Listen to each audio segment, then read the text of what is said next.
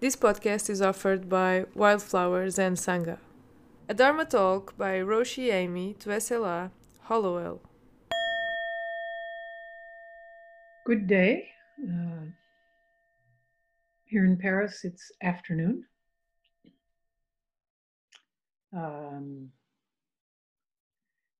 in other parts of the world, it's different times of day. Um, in Australia, it's night.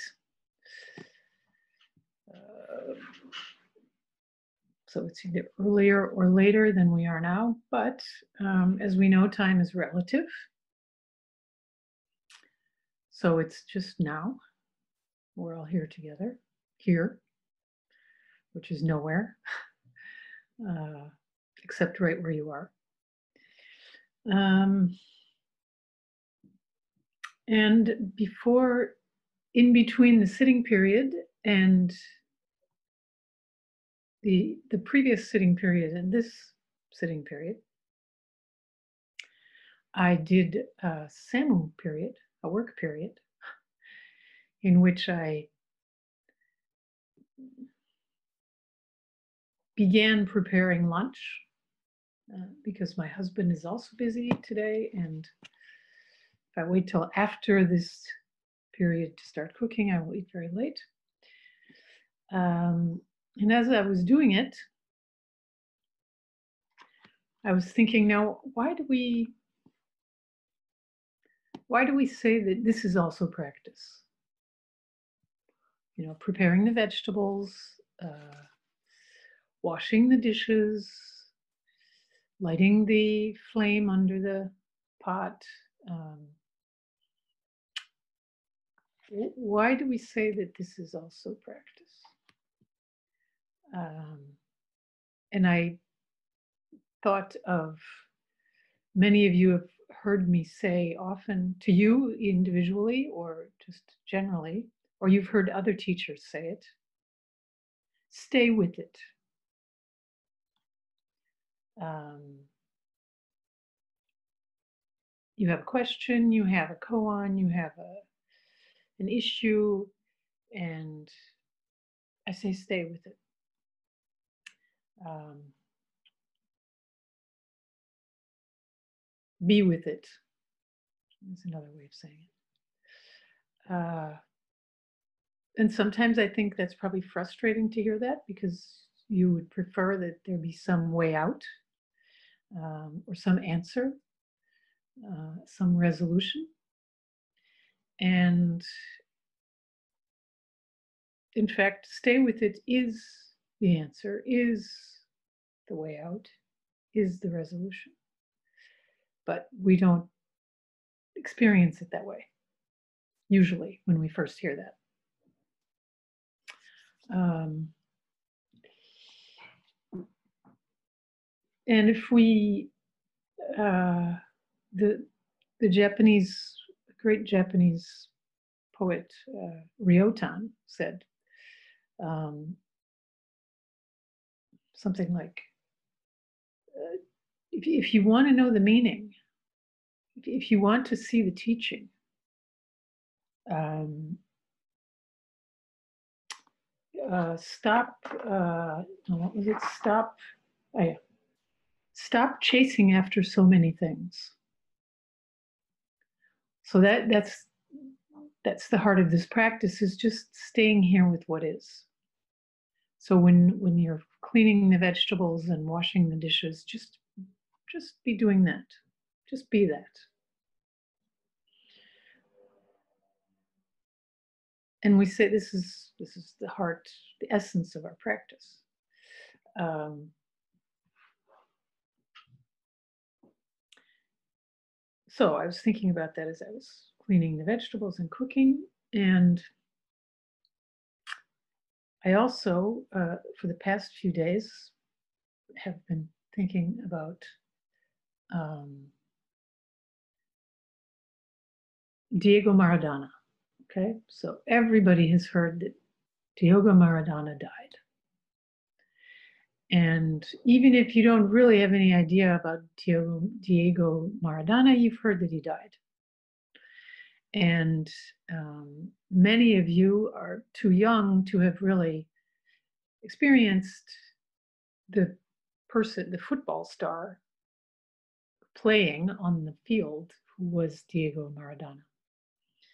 Um, because this was a long time ago. You know, this was in the 80s.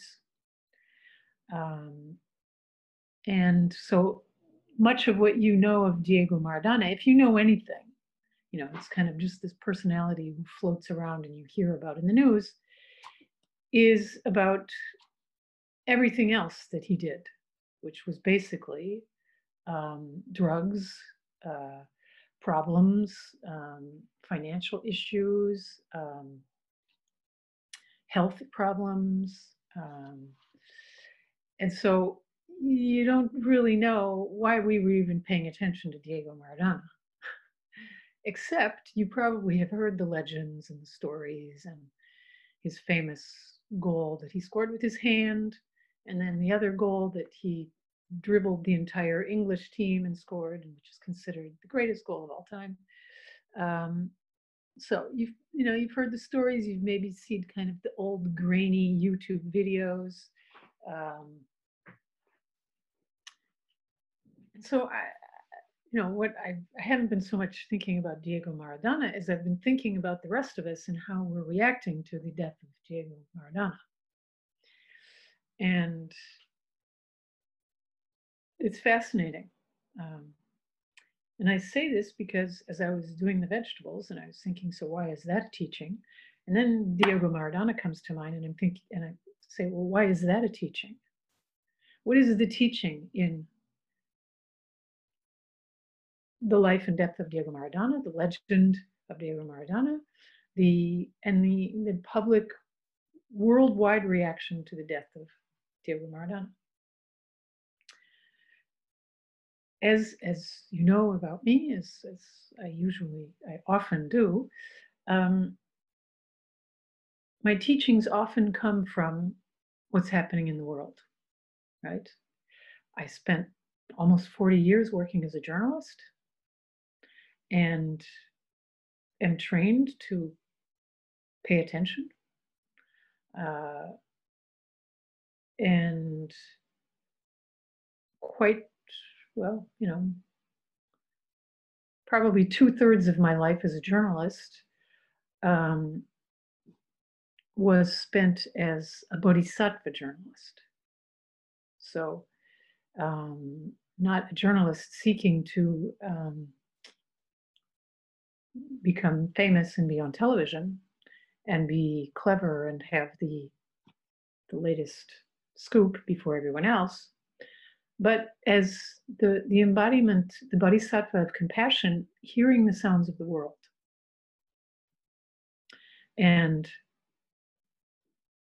reporting that, the sounds of the world, to the readers, because I worked for a newspaper.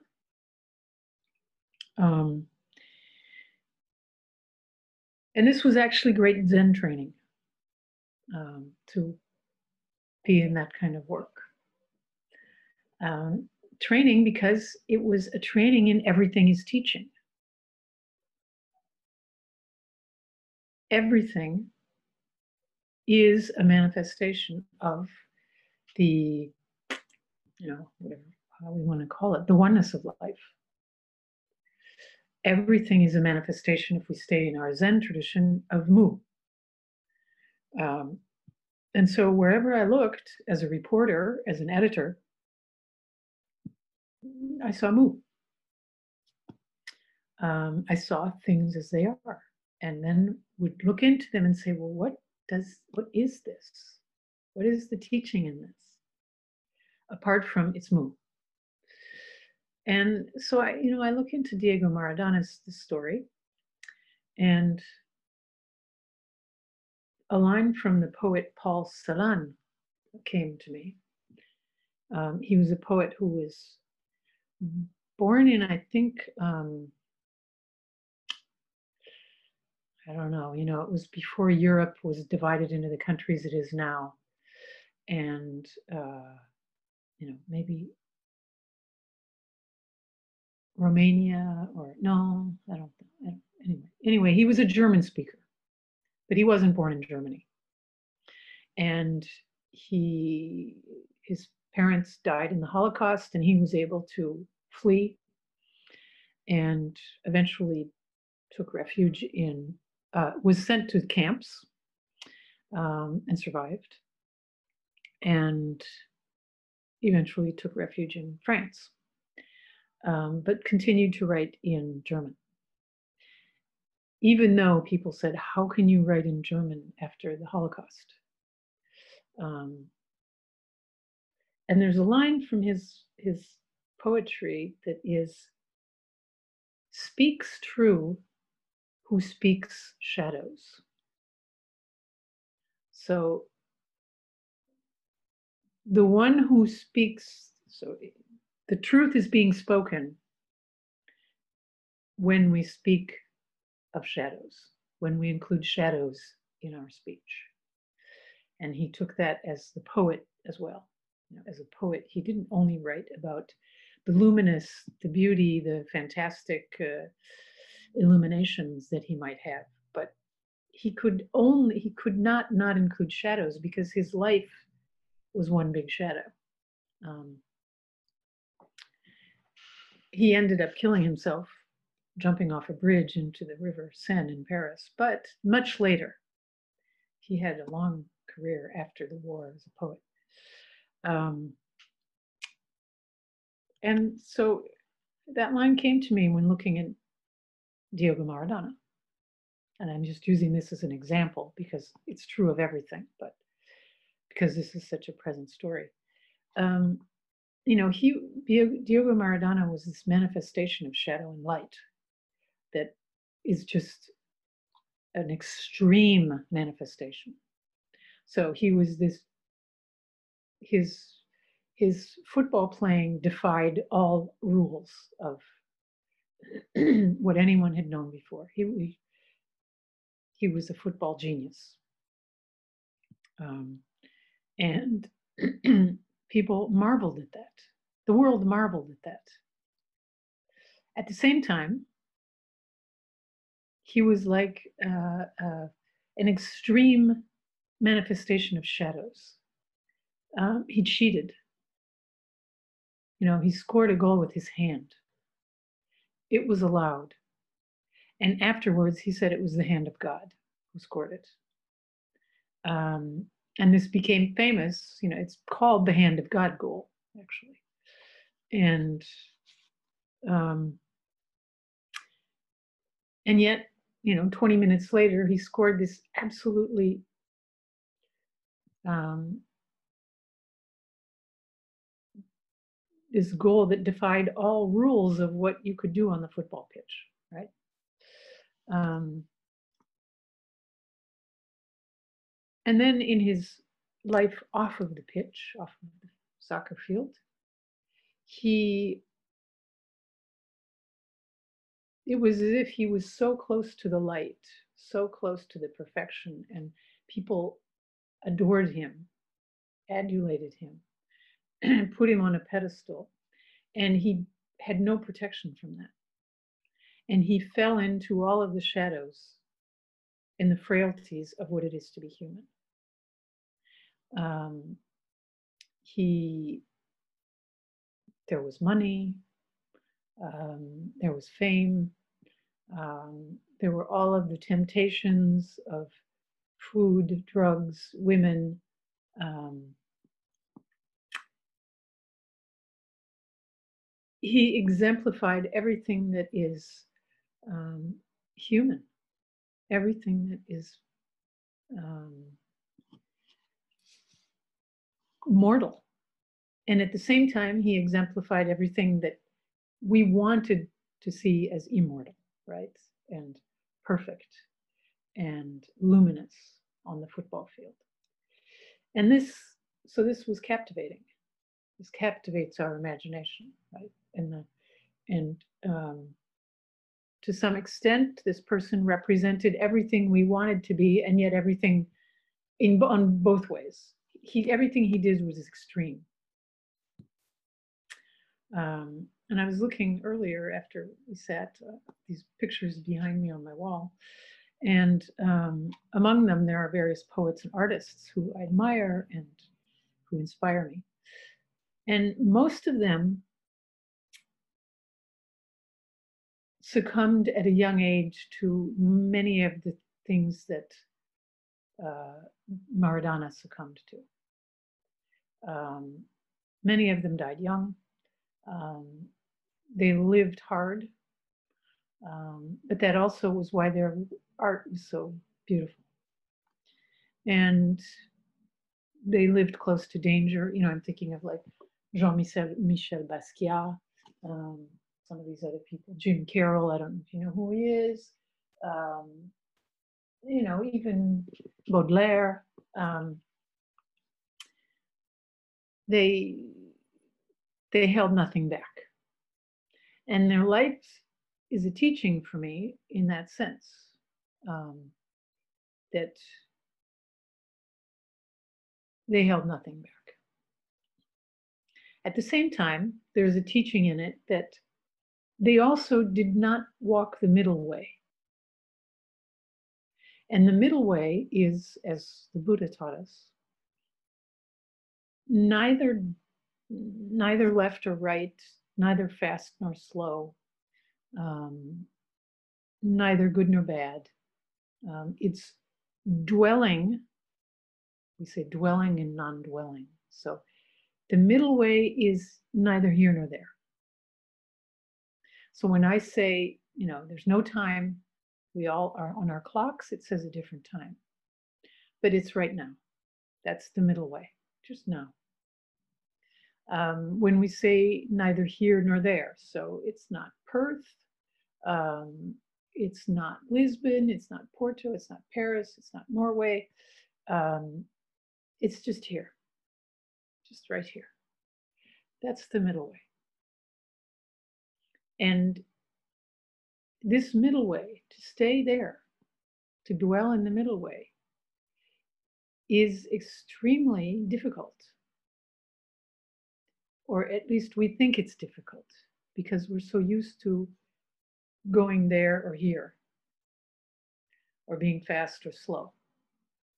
Um, the American poet Gertrude Stein said, When you get there, you see there's no there there. Critics, literary critics, have misunderstood this, and they think she's talking about her hometown of Oakland, California. And that she was saying it's such a horrible place boring. When you get there, you realize there's nothing there. But that's not what she was saying. She was saying what we're saying. When you when you get there, you see there's no there there. There's nowhere to there is no there to be. It's here. And when you get here, you see there's no here here.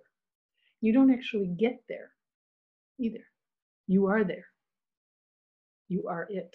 So so Mar- Maradona's life was spent um, not on that middle way. And he took it to great extremes. Um, extremes that none of the rest of us, most of us, don't go to, right? Um, so we have this popular saying burning the candle at both ends so when you burn the candle at both ends, eventually it burns out, you know, and um, very quickly. Um, so, you know, if we look at Maradona, um, his life is a teaching, and the reaction that we've seen worldwide is a teaching. Even the fact that I doubt there's anyone here who hasn't heard about him having died, possibly, but I doubt it uh, even if you don't really know who he is. Um, even that fact shows that there is a, he speaks to the multitudes. And what does he say? Unfortunately, well, maybe it's not unfortunate. To a great extent, he's appealing to our craving, our desire, um, our, our desire to defy limits, um, to, you know, Maradona seemed to, if you followed him at all, and I did as a journalist, he seemed he seemed constantly to defy the limits of being human. He always escaped from his various the various traps that he was walking into himself, right? And so it's almost stunning that suddenly he dies. He's human after all. Um, and I think part of the reaction is that it's kind of this situation, this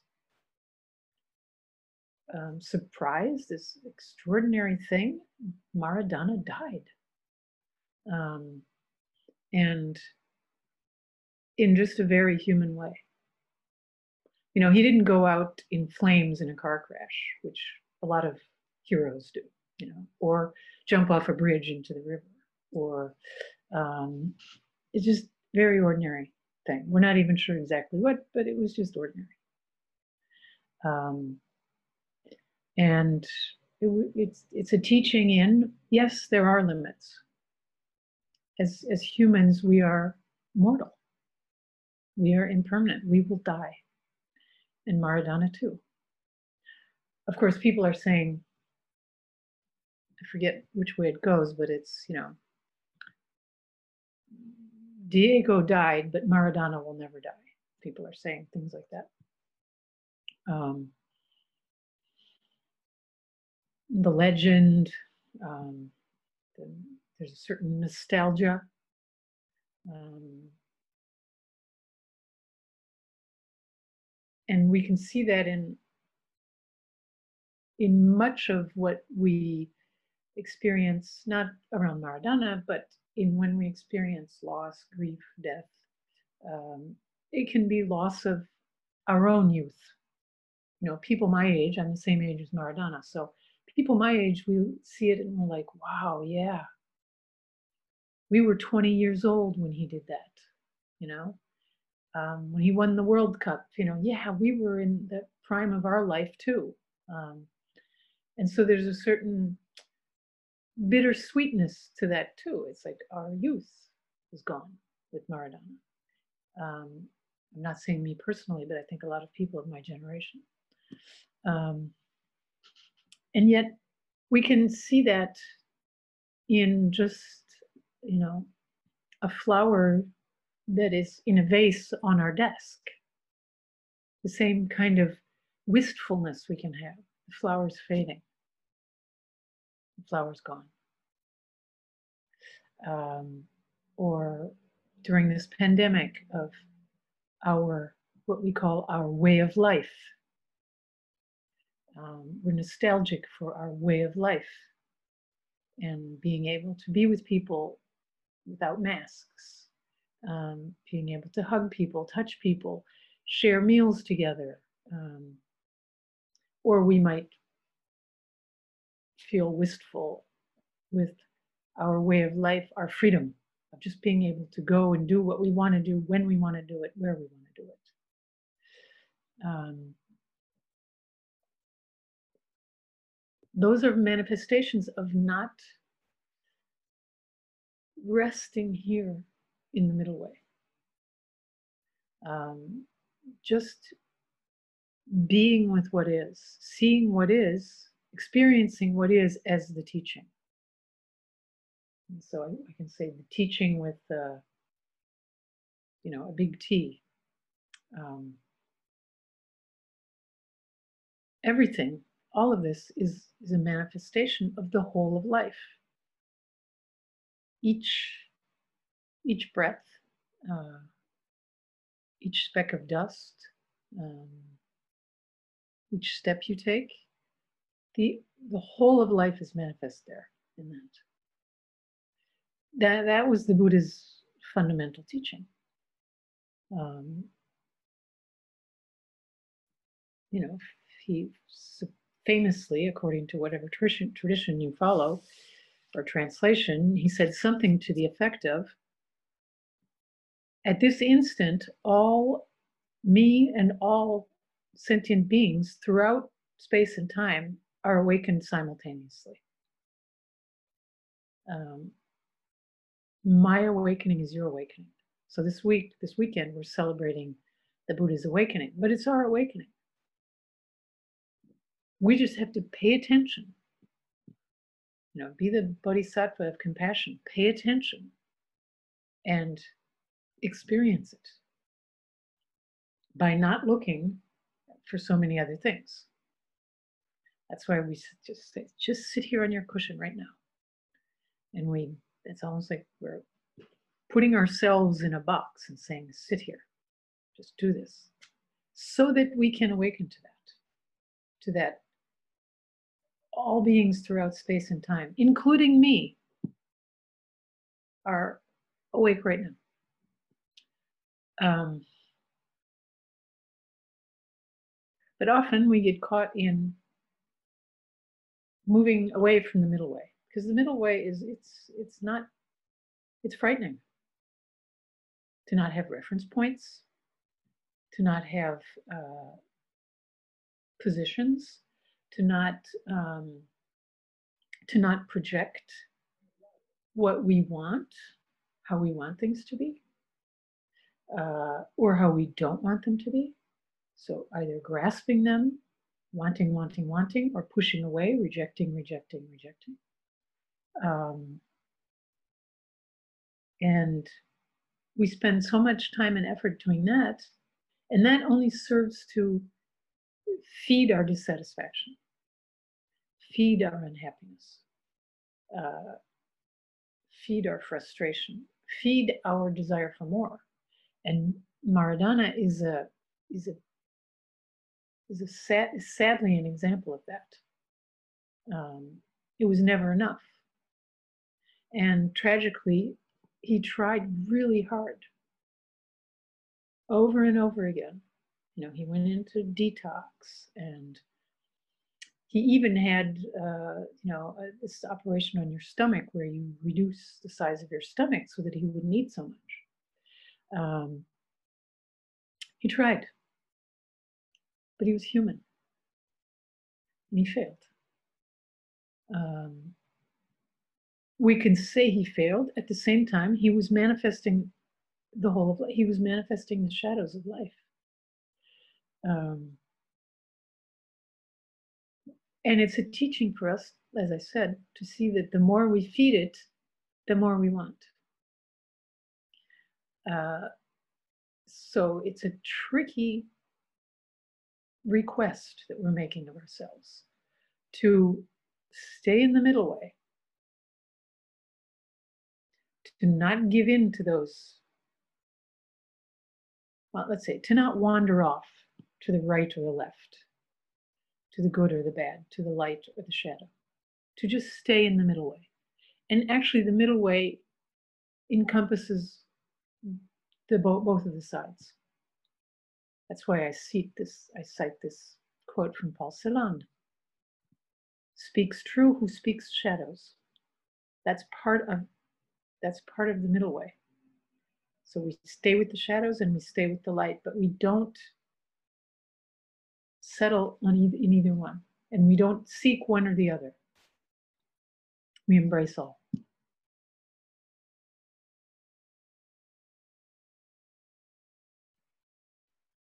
and in our daily lives, this uh, we have every moment is an opportunity to do that. Um, in uh, uh, something that I cite from Joyce's Ulysses often is when one, the main one of the main characters, Stephen Dedalus, who's a teacher in a boys' school, is having some kind of philosophical discussion with his headmaster, with the headmaster of the school while the boys are outside playing during the break. And some discussion about God. And so the teacher, headmaster finally says to Stephen Dedalus, Well, what is God? What is what is his idea of God? What is God then? And that at this moment the boys are playing football, oddly enough, football outside. And Stephen says, a shout in the street. The boys are playing football. One of the boys shouts. At that moment, teacher says, What is God? And Stephen says, A shout in the street.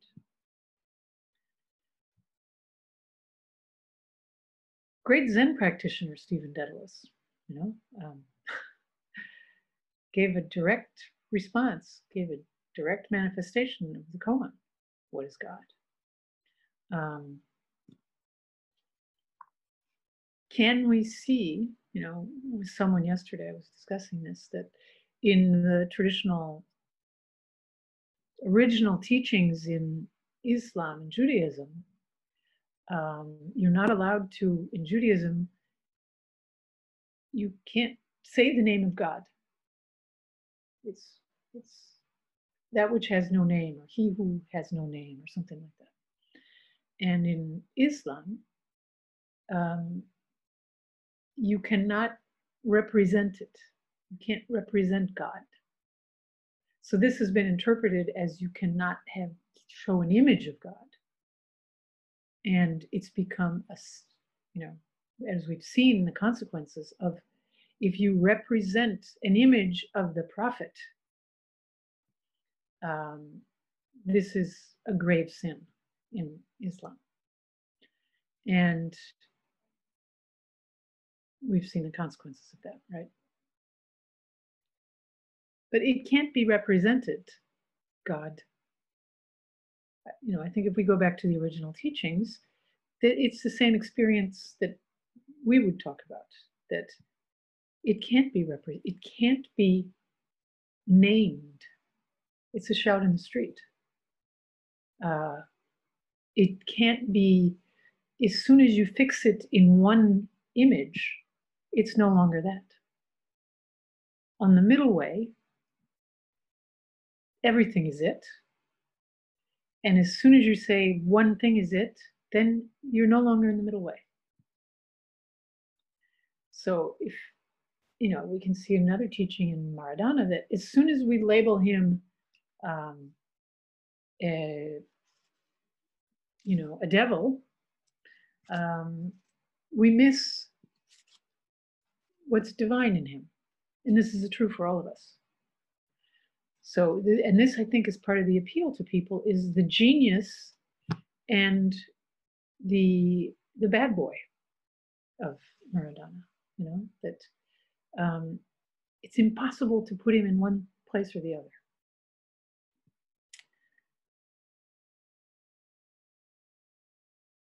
It's impossible to put any of us in one place or the other um, because we all embody the shadow and the light. We would like to only embody the light, and yet part of embodying the light means embodying the shadow. That's the middle way. Uh, that's our practice. Um,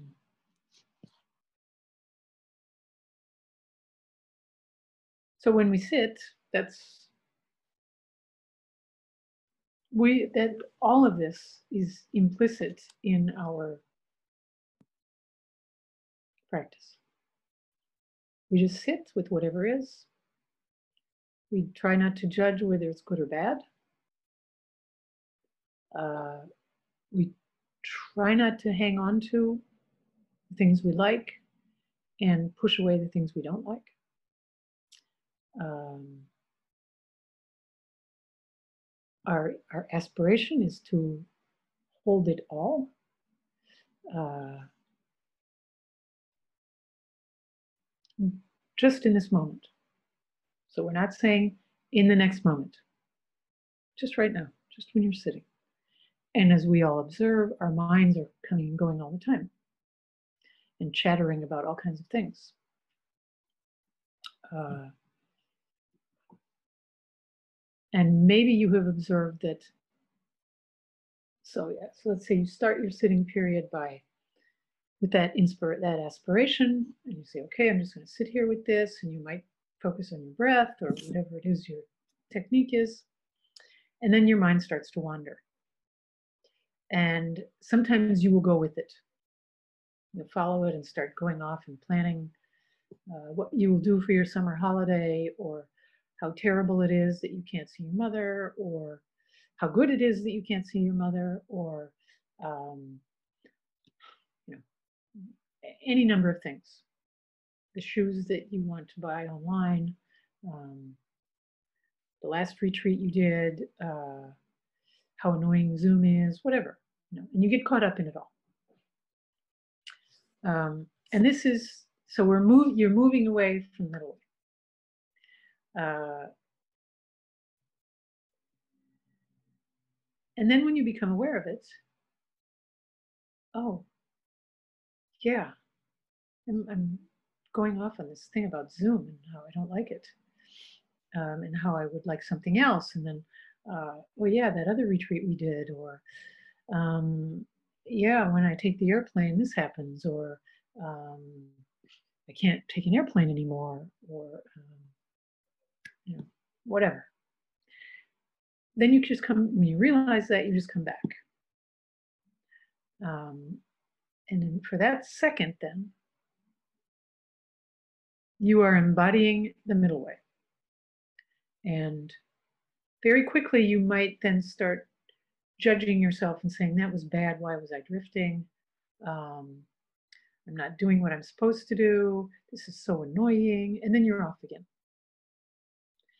And so the challenge is to then come back again and again and again and again without indulging in these wanting, not wanting, here and there, good and bad, right and left, whatever, exciting, boring. Uh, and the more you do that, you know, I say that my practice as a journalist was a good training because as a journalist, we are asked to just report the facts. We're not, mean, this is a certain kind of journalism. We are not asked to give opinions or um, judge. We are just asked to report the facts, which is, you know, a, a tough thing to do because as humans we naturally judge, and by just what we're choosing to report, we're making a judgment, right? But that is the that's the goal, just to observe and report, observe, report, and I think probably part of my uh, surprise now about the reaction to Diego Maradona comes from the fact that for most of my life as a journalist, I wasn't focusing on Maradona as being good or bad. I was just reporting Maradona. Um, and was surprised to see how much people had invested in Maradona, in fact. Um,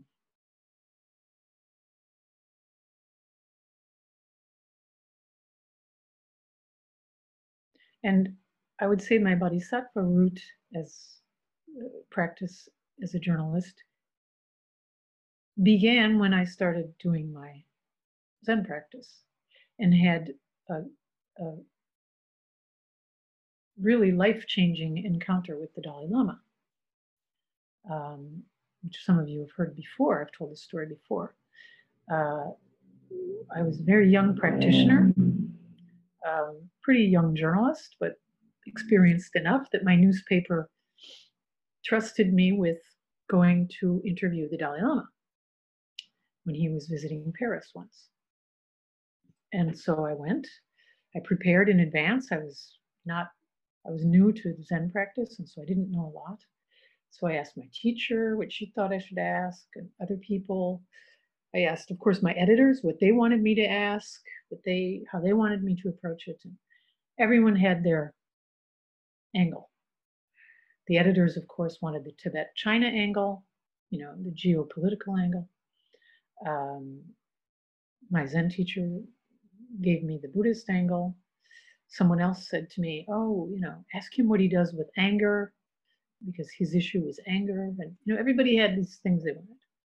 So I prepared, I read his biography, I read some of his teachings, and went for the day for the interview. And I only had a half an hour and it was media day, so in this fancy hotel in Paris. And so every half hour there was a different journalist who went in. So when my turn came, they came and got me.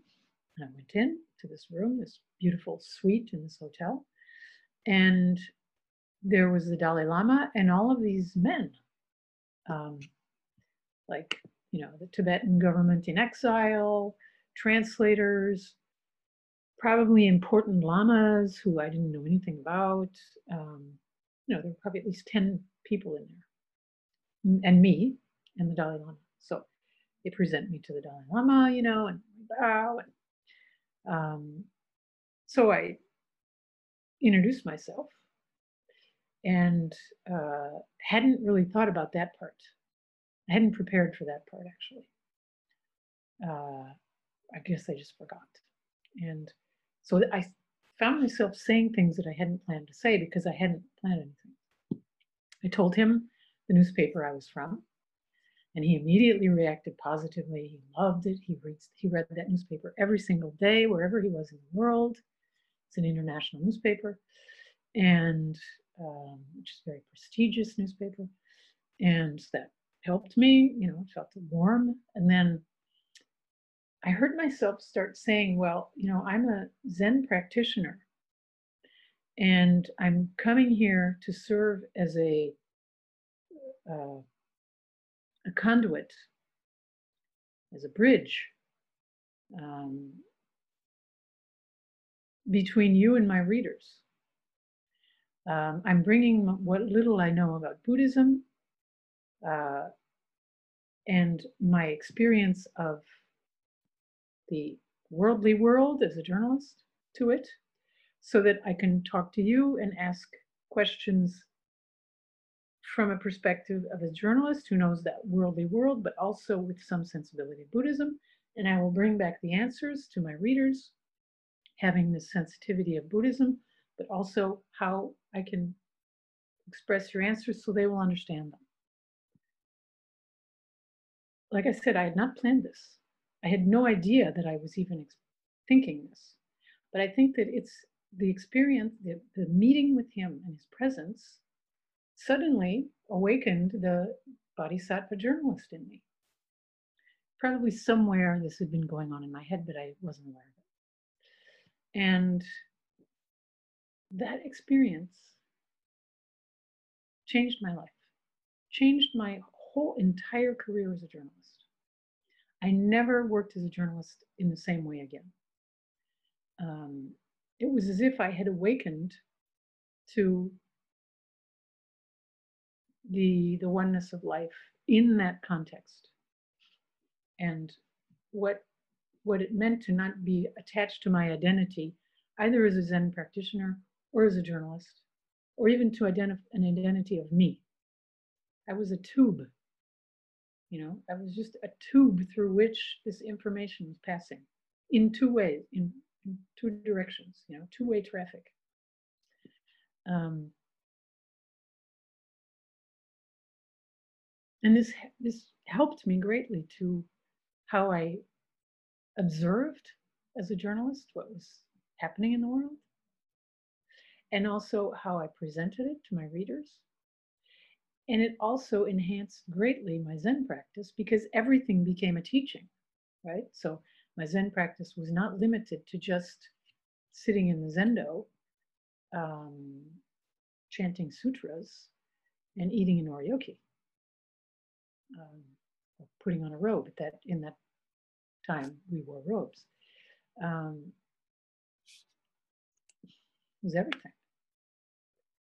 So the tube was going both ways there too, between my Zen practice and my everyday life. Which brought me to you, which is, you know, life is practice and practice is life. The middle way is that. In the middle way is practice and life. life is practice and practice is life. So, um, all of this to say,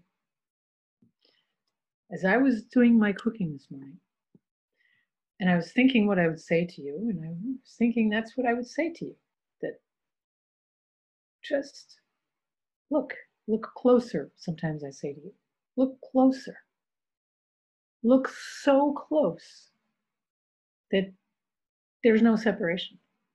the, the teaching is you, you know. Um, my my teacher gave me that Dharma name. Tu es cela. You are it. You are that. Um, so look closer. This it's not just that, okay, I'm going to focus on cutting the carrots and turning on the flame and washing the pot. It's that that actually is the teaching. That is it. There's nothing else that you need to look for in this moment.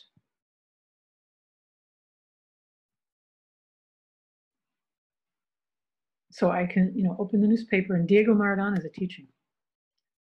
Um, the pandemic is a teaching. Uh, look out my window. The guy walking past my window in the street is a teaching. Um, the clutter on my desk is a teaching. The your your faces in these rectangles, which are wow, so diverse. The absolute unlimited diversity of what appears on my screen at this moment is just that's a teaching. Um,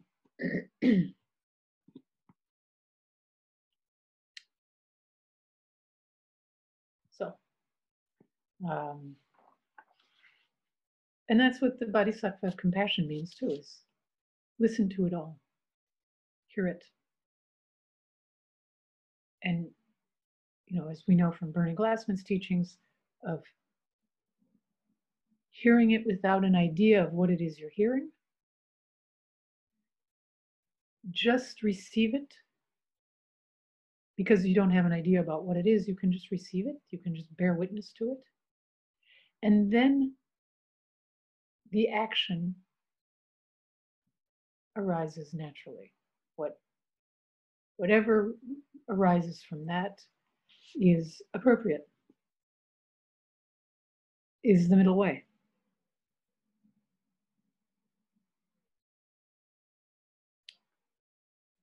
Um, so I think I'll stop there and offer you the possibility to say something or ask questions to add to this unbelievably diverse visual that we have. It would be nice to hear some other sounds, other voices. Can I, can I start? Yes, João, yes.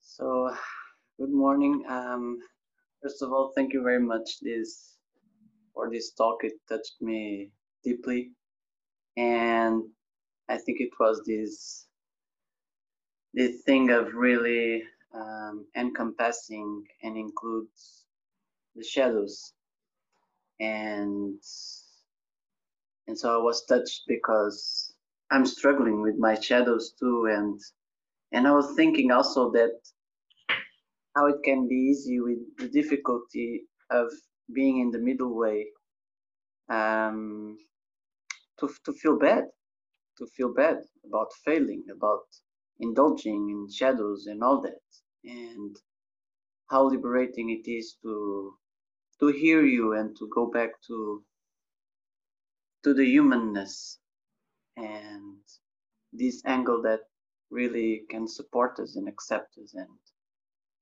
and re-put us on the on the light of of what is and accepting it. Uh, so thank you very much for that. And and I was also um, uh, associating with a, a, comedian, a Portuguese comedian uh, that um, does a lot of improvisation and he, his name is Cesar Mourão. And the Portuguese people uh, know who is it, who is him uh, for sure. And I never forget. In one show, they the interviewer was asking him what what was the secret uh, for him to be so to be able to improvise so good so well? And, and, and he just said in an unpretentious way and that really passed on. Not paying attention to what he said, but I, I just got it, and he, and he was saying that, oh, it's it's really to listen, to listen to, to the people. So and, and and then he continued talking about every other thing, but and and I think it it is so true, and in what everything you were talking about, it was, and you were at the end talking about that listening, and and how the right action comes from listening. And and I made the association with him, and because I'm also doing spontaneous theater, improvising theater, and so it touched me also personally in, this work of me. So yeah, I just want to share this with you. Thank you. Thank you, João. Yeah, that that's it's very true. Um, when you any kind of improv or imitations, you have to really empty yourself of yourself. Otherwise, you can't do it. You know, you become caught by yourself. That's true. That's a good metaphor too for life. I think Thomas had his hand up. Uh, thank you, uh, thank you, Roshi. Good, good to be here and see everyone.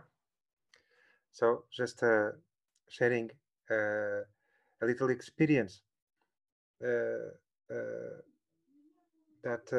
I had this morning. That um, for me, it, it resonates with what what what you've been saying particularly with this um, being in retreat and being out of retreat as the middle way and uh, trying to embrace both. So um, I totally forgot about the retreat. And I, uh, this morning there was the, the follow-up email uh, mentioning the recording of yesterday. Oh, good retreat. And I was washing dishes when I saw that in my iPhone. And then for me, it was, um, okay, there, there, was no guilt or trying to, uh, oh, I wish I could have done better. Just, uh, this came to me, how come, how can I make this retreat as well? So the fact that I miss retreat is also retreat. My son is throwing things at me. Okay, just a second. See, madam. So, and um, so for me, that's difficult now. So, so uh, because my retreat is this, and it's all the time, um, it helped me. This uh, failure, it helped me to to embrace outside retreat as retreat, if this makes any sense to me. As so, it, uh, but that's something very simple as just no, not much conflict and guilt, and just I do what I can, which is what I was always intending to do. So I guess forgetting that retreat was starting, it's also part of it, and uh, including that, and um, and uh, yeah, and, uh, being here in my um, in my non-stopping, uh, uh, ever continuing, endless uh, retreat of parenting. So I just wanted to to share that because for me it all that's my that's the middle way that I'm uh, treading at the uh, at the moment. That's that's my path uh, at the moment. It's it's um, bringing these two things together. Otherwise, there's no practice. There is just conflict. It's the the life outside formal practice, and the life inside formal practice. And if I don't make it one, if I don't allow it to to be one, there's no practice. So just um, wanting to share that. Thank you, Thomas. That's a, a direct, direct experience for all of us of practice. Life is practice.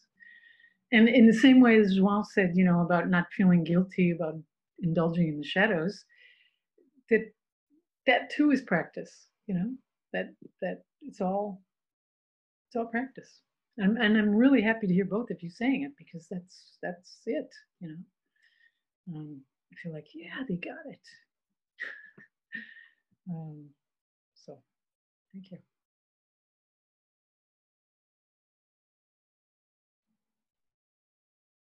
Christine?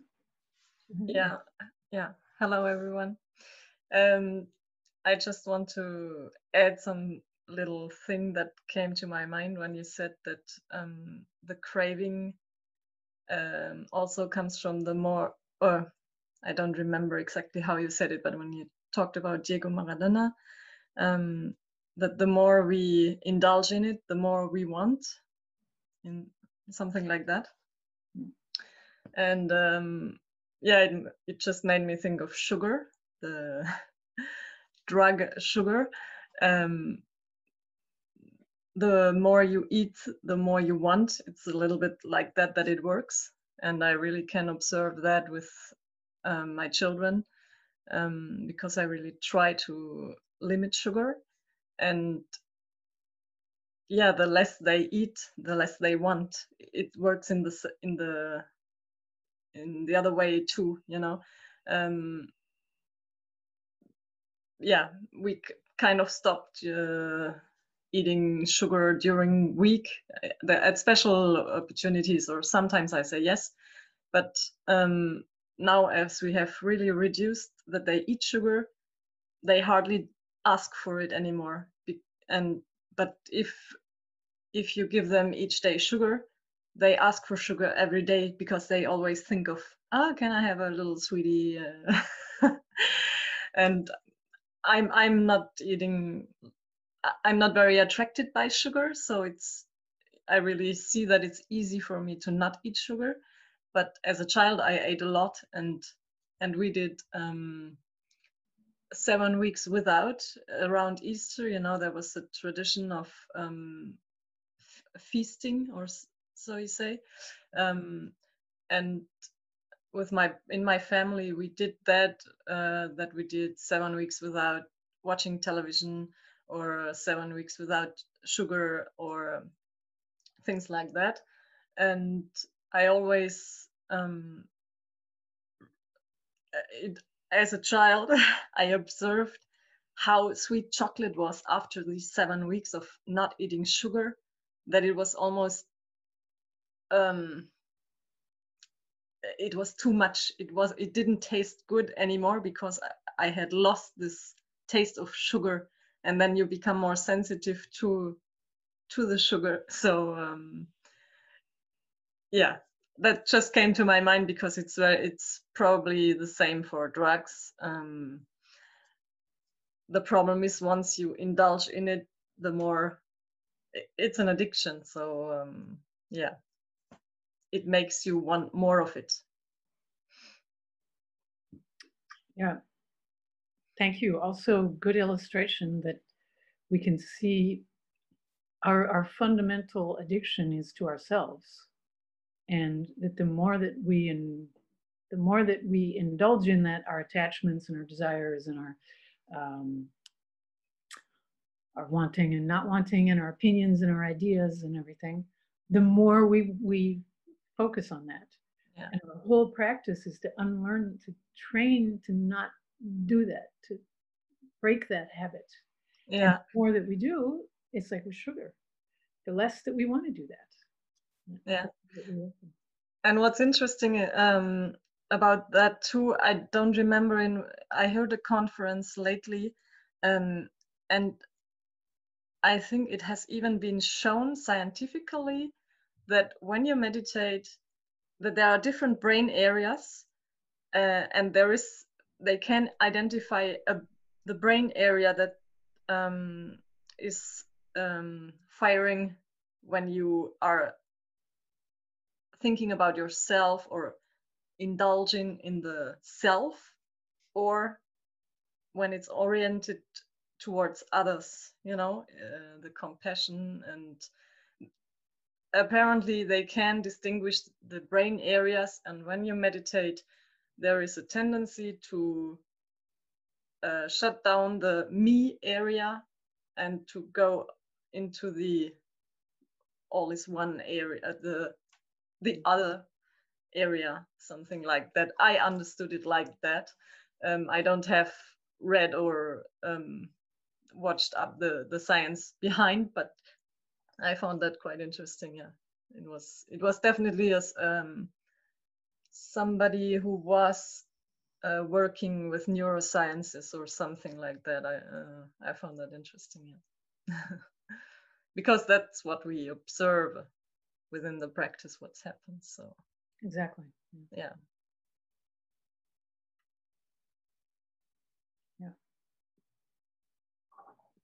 Uh, Lisa?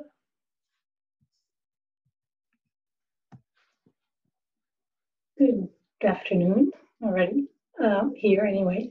Um, it's funny uh, when you speak of the middle way, um, one would we what comes up at first is how boring.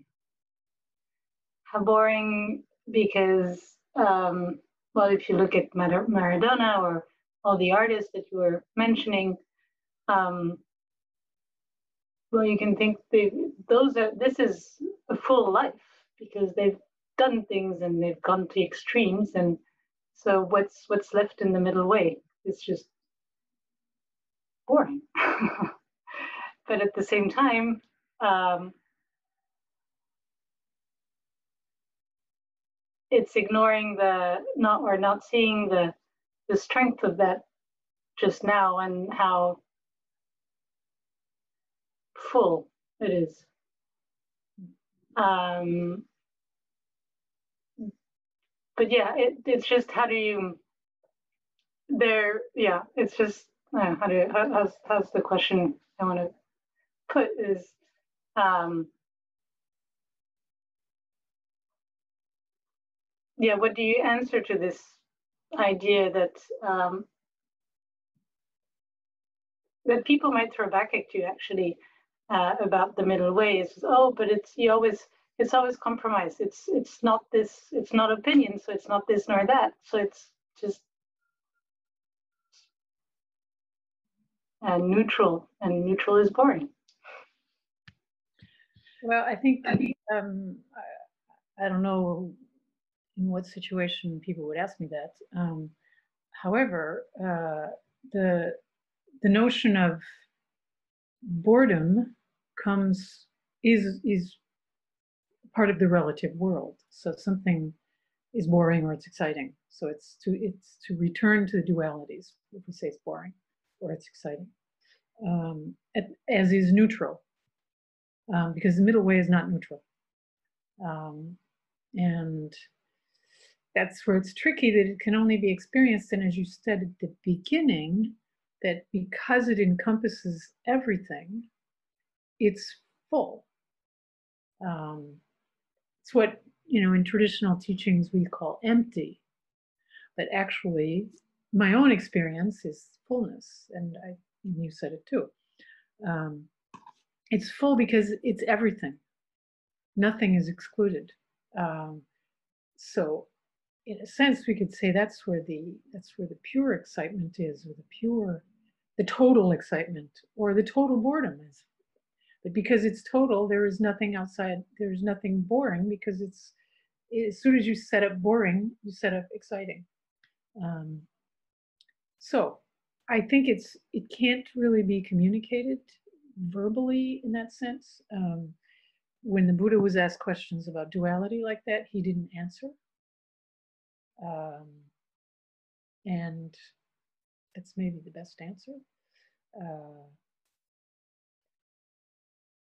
I think probably everyone, whether they practice or not, has had some kind of experience of the middle way.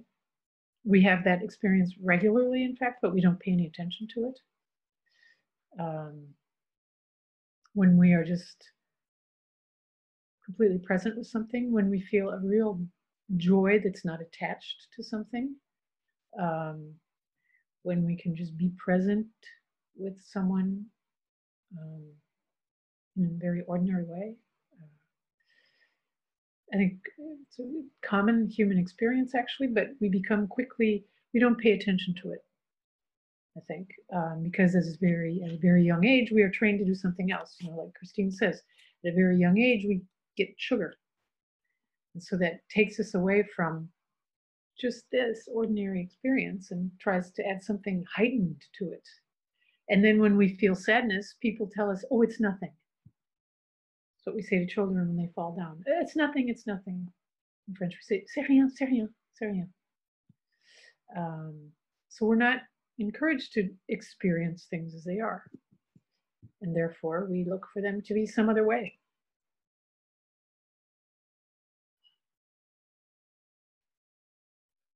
And even worse, when kids fall and hurt themselves, you, You give, them you give them candies to not feel the hurt.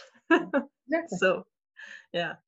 And the c'est rien, I heard it so often on the playground when I picked up my children.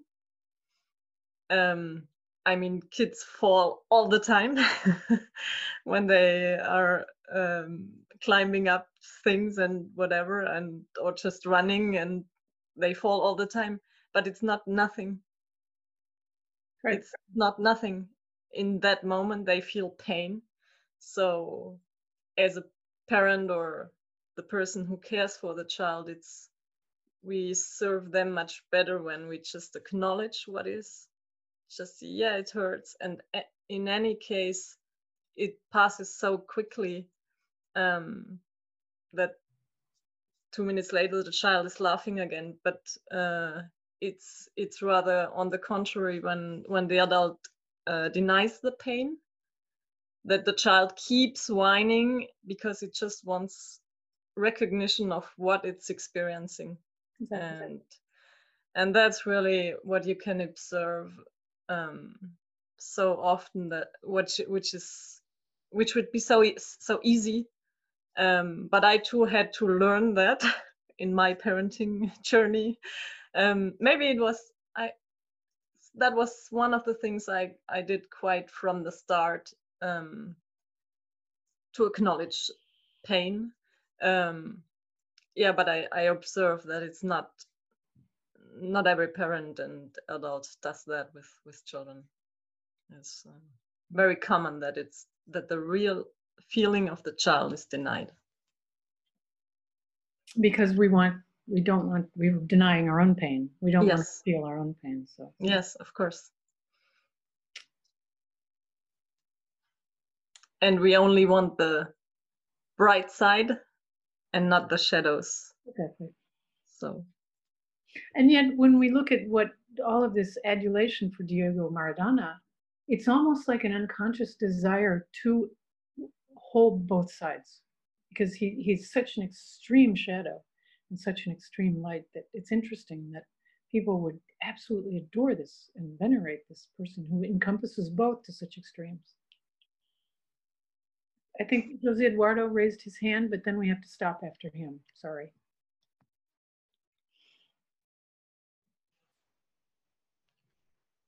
Good morning, everybody, and thank you very much, Amy, for your very nice and um, inspired talk on uh, Diogo Maradona. Actually, while you were speaking, I was also having my thoughts. And the interesting thing is that if you realize the example you gave, it's just Diego Maradona got this, I mean, almost godly dimension because he was participating in one of these activities I guess with all sports is like this, which is very dualistic. I mean, the, the famous goal with the hand, with the God's hand, of course, it was fantastic for, for the Argentinian people, but very, very frustrating. I think it was, they, they were, they were playing with the English team, I think. So it's, it's so interesting to see that the, yeah, that the happiness or the realization um, is of something is very much connected with the frustration of something that is not done or that causes causes uh, unhappiness in other people. So this is only to say as a comment upon what you were just saying, and realizing that that in the end this always brings back to this very fundamental teaching that we cannot separate uh, anything. We cannot separate the, um, let's say, enlightened dimension of life uh, from the samsaric part of life.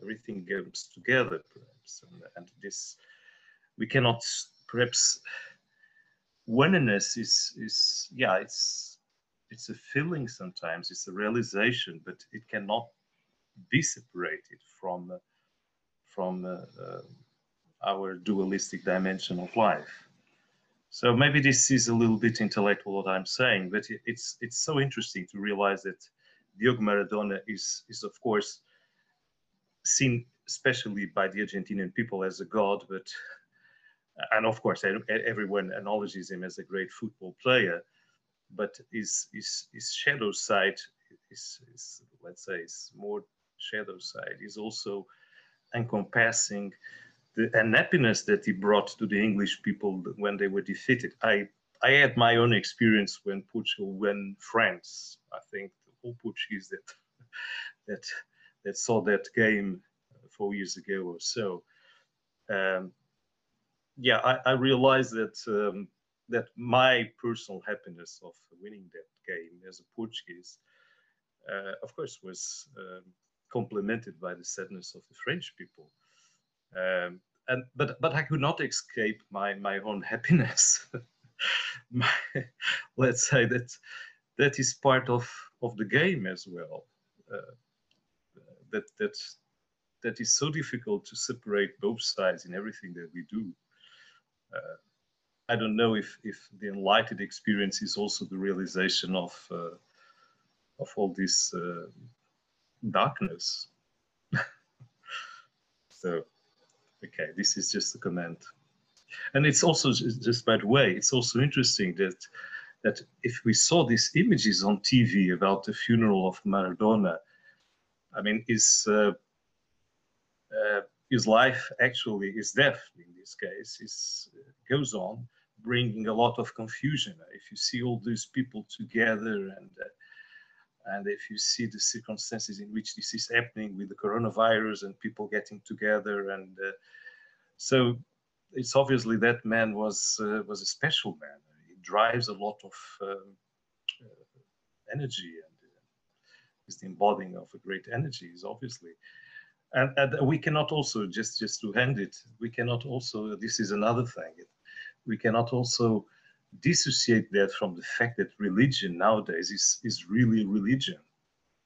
Uh, uh, sorry football is really a religion. It's, it's, something that perhaps um, also should take into consideration uh, uh how this more um, let's say, uh, unconscious spiritual dimension of football is activated with these kind of stories, with, with Maradona, with the, with the team that we are supporters and that loses. So every all the dualistic dimension of life is is ever present.